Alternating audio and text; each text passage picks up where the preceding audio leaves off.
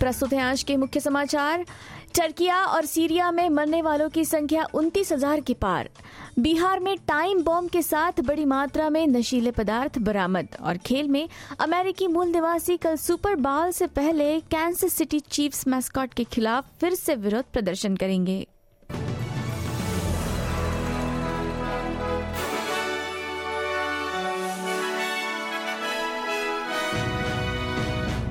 अब समाचार विस्तार से।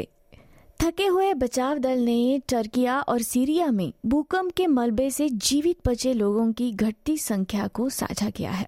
संयुक्त मौत का आंकड़ा अब 28,000 को पार कर गया है और इसके और बढ़ने की आशंका है। संयुक्त राष्ट्र सहायता प्रमुख मार्टिन ग्रिफिथ्स ने भूकंप को इस क्षेत्र में 100 वर्षों में सबसे खराब घटना के रूप में वर्णित किया है और चेतावनी दी है कि मरने वालों की संख्या में अभी भी उल्लेखनीय वृद्धि जारी रहेगी। It's deeply, deeply, deeply shocking. The idea that these mountains of rubble still hold people, some of them still alive, many of them dead. We haven't yet begun to really count the ultimate number who may have died. And I think it's really difficult to estimate, obviously very precisely, because you need to get under the rubble. But I'm sure it'll double or more. And that's terrifying. लूटपाट की खबरों के बाद कुछ बचाव अभियान रोक दिए गए हैं।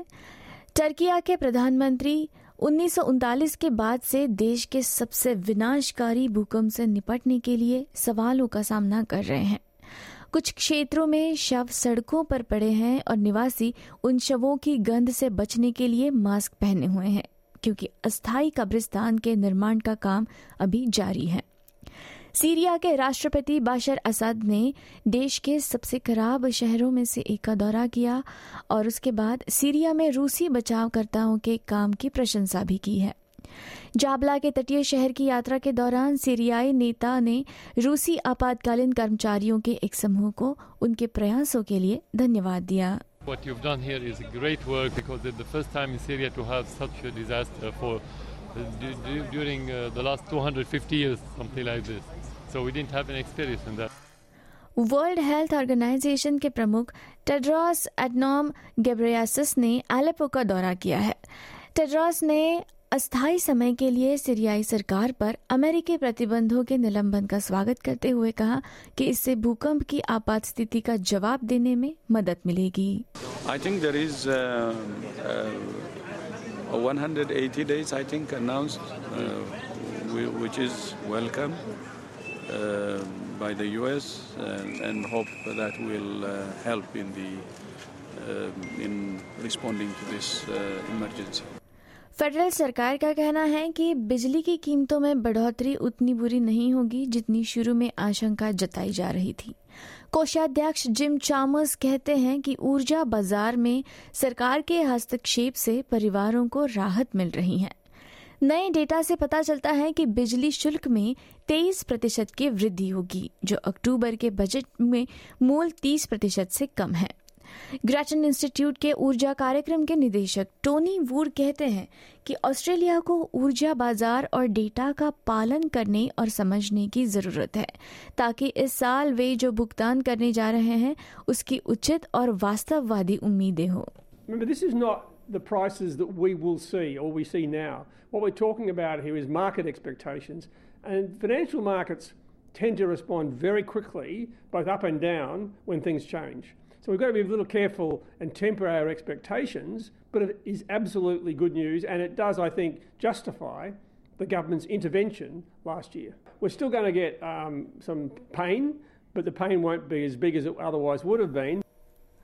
फेडरल कोषाध्यक्ष जिम चामर्स कहते हैं कि उन्हें विश्वास है कि ऑस्ट्रेलिया मंदी से बच सकता है, लेकिन स्वीकार भी करते हैं कि ये कई ऑस्ट्रेलियाई लोगों के लिए बहुत कठिन समय है।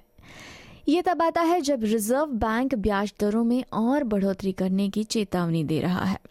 श्री चामर्स कहते हैं कि अर्थव्यवस्था के धीमे होने की उम्मीद है, लेकिन मौजूदा संख्या पर देश को मंदी की चपेट में नहीं आना चाहिए। Both the Reserve Bank and the Treasury expect that inflation has peaked towards the end of last year and is beginning to moderate, but inflation will be higher than we'd like for longer than we'd like. This is a persistent problem in our economy even as we get to the other side of the peak of inflation. Now, these pressures are coming at us from around the world, but they're being felt around the kitchen table. We understand that, and that's why we've got a three-point plan to deal with and address the inflation that is in our economy. Liberal मंत्री Angus Taylor ने मुद्रास्फीति पर federal कोषाध्यक्ष की हालिया टिप्पणियों की आलोचना की है. जिम चामर्स कहते हैं कि उन्हें विश्वास है कि रिजर्व बैंक द्वारा ब्याज दर में और वृद्धि की संभावना के बावजूद ऑस्ट्रेलिया मंदी से बच सकता है. लेकिन श्री टेलर का कहना है कि प्रधानमंत्री कार्यवाही नहीं कर रहे हैं और लेबर सरकार समस्या हल करने के बजाय उसे बढ़ा रही है. Because the fact of the matter is energy prices are going up.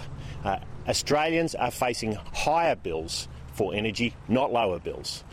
Before the last election, Labor promised a $275 reduction in Australians' electricity bills, but we know electricity bills are going up. It's as simple as that.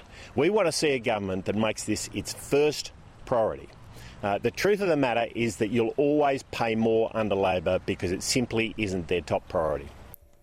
New South Wales राज्य की स्वास्थ्य प्रणाली से जुड़ी एक report आई है जिसमें पाया गया है कि 33 बिलियन डॉलर बस बर्बाद हो गए हैं.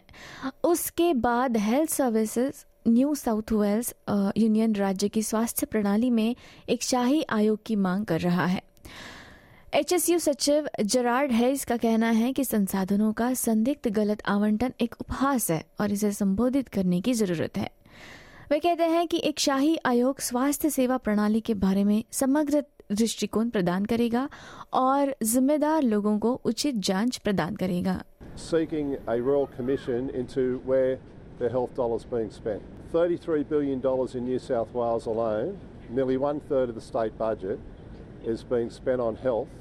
And still, you're hearing today people saying we need to spend more money. At the HSU, we've taken a different view on this.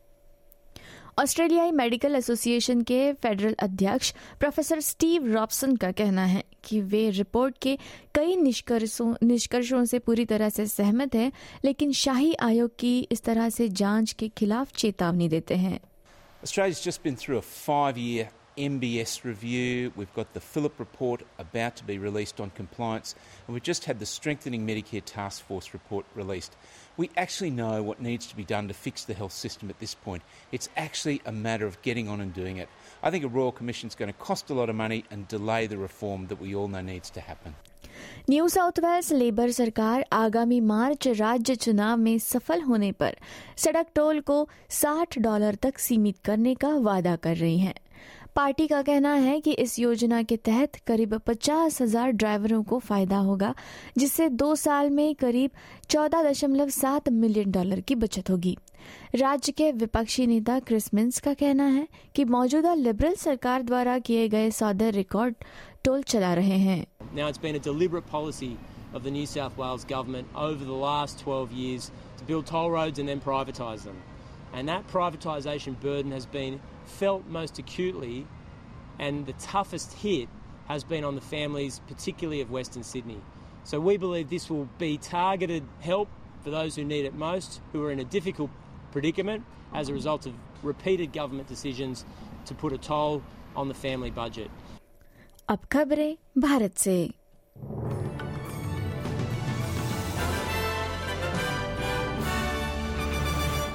Bihar की मुजफ्फरपुर पुलिस ने छापेमारी के दौरान शनिवार को 3 टाइम बम और नशीले मादक पदार्थ एवं अन्य सामग्रियों समेत एक व्यक्ति को गिरफ्तार किया है. आरोपी का नाम मोहम्मद जावेद उर्फ सिन्हू है. इसी के साथ ही पुलिस ने 2 और व्यक्तियों की पूछताछ के लिए उनको हिरासत में ले लिया है. बिहार पुलिस ने अपनी प्रेस रिलीज में बताया कि गुप्त सूचना पर पुलिस ने ये छापामारी की, जिसमें 3 टाइम बम, स्मैक और कारतूस बरामद हुआ है. और अब जानेंगे डॉलर का हाल.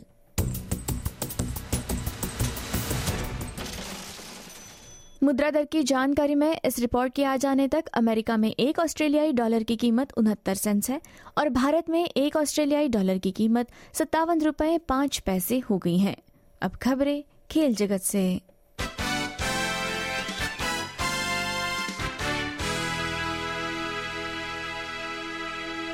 मूल अमेरिकी समूह सुपर बाउल में कैंसस सिटी के प्रमुखों का विरोध करने की योजना बना रही हैं और टीम से उनका नाम हटाने का आह्वान कर रहे हैं। कैंसस शहर के प्रमुख कल फिनिक्स में सुपर बाउल 57 में फिलाडेल्फिया ईगल्स से भिड़ेंगे। चीफ अपने हेलमेट पर एरोहेड लोगो पहन के अपने घरेलू खेलों की शुरुआत करने के लिए एक बड़े ड्रम का उपयोग करते हैं और प्रशंसक नियमित रूप से टॉम हॉक चॉप सुनते हैं, जो सभी आलोचकों के हिसाब से आक्रामक और नस्लवादी रूढ़िवादिता पर आधारित है। अमांडा ब्लैकहॉर्स एरिजोना के rally against Native American mascots organisation की संस्थापक हैं। As indigenous people, all we want is to live and navigate a world where we can enjoy a TV program on Sunday or attend a football game without being met with stereotypes such as fake headdresses, the tomahawk chop, the mockery of our culture and spiritual ways when the Kansas City fans hit the big drum. और अब कल के मौसम का पूर्वानुमान। Perth में कल धूप खिली रहेगी और वहां का न्यूनतम तापमान 19 और अधिकतम तापमान 36 डिग्री तक रहेगा। एडलेड में ज्यादातर धूप खिली रहेगी और वहां का न्यूनतम तापमान 12 और अधिकतम तापमान 25 डिग्री तक रहेगा। मेलबर्न में बादल छाए रहेंगे और वहां का न्यूनतम तापमान 15 और अधिकतम तापमान 19 डिग्री तक रहेगा। कैनबरा में बारिश की संभावना रहेगी और वहां का न्यूनतम तापमान 14 और अधिकतम तापमान 28 डिग्री तक रहेगा। सिडनी में बारिश हो सकती है और वहां का न्यूनतम तापमान 20 और अधिकतम तापमान 25 डिग्री तक रहेगा। ब्रिस्बेन में 1 या 2 बौछार हो सकती हैं और वहां का न्यूनतम तापमान 23 और अधिकतम तापमान 32 डिग्री तक रहेगा। डार्विन में भी बारिश के साथ तूफान की संभावना रहेगी और वहां का न्यूनतम तापमान रहेगा 25 डिग्री और अधिकतम तापमान 31 डिग्री। और वहां भारत की राजधानी नई दिल्ली में कल धूप खिली रहेगी और वहां का न्यूनतम तापमान 13 डिग्री और अधिकतम तापमान 23 डिग्री तक रहेगा। मौसम की जानकारी के साथ आज के समाचार यही समाप्त होते हैं। धन्यवाद।